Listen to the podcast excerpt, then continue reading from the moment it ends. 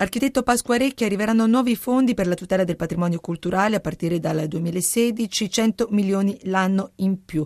Come verranno disposti gli interventi e le priorità? Le priorità saranno decise in base al fabbisogno del patrimonio per evitare che ci possa essere la perdita di questo patrimonio. Quindi, prima di tutto, gli interventi urgenti e indifferibili. Con questi fondi si potrà veramente fare un intervento radicale sul patrimonio culturale e rimetterlo in sesto. Abbiamo visto anche anche da questo progetto del FAI, i luoghi del cuore, quindi con una eh, richiesta che viene dai cittadini di intervento, che ci sono tantissimi luoghi anche piccoli, sconosciuti, che meriterebbero degli interventi. Ogni euro investito anche privatamente innesca una catena di interventi poi pubblici. Anche questo viene preso in considerazione? Certamente sì, perché le segnalazioni che vengono dai cittadini sono le più preziose, perché vuol dire che questi luoghi sono vicini al cuore dei cittadini e sappiamo tutti che se non c'è la consapevolezza consapevolezza civica del valore del patrimonio culturale, tutte le operazioni che si fanno dall'alto saranno comunque, non dico fallimentari, ma eh, avranno dei risultati molto ridotti. Le donazioni che si fanno da parte dei cittadini sono veramente lo stimolo anche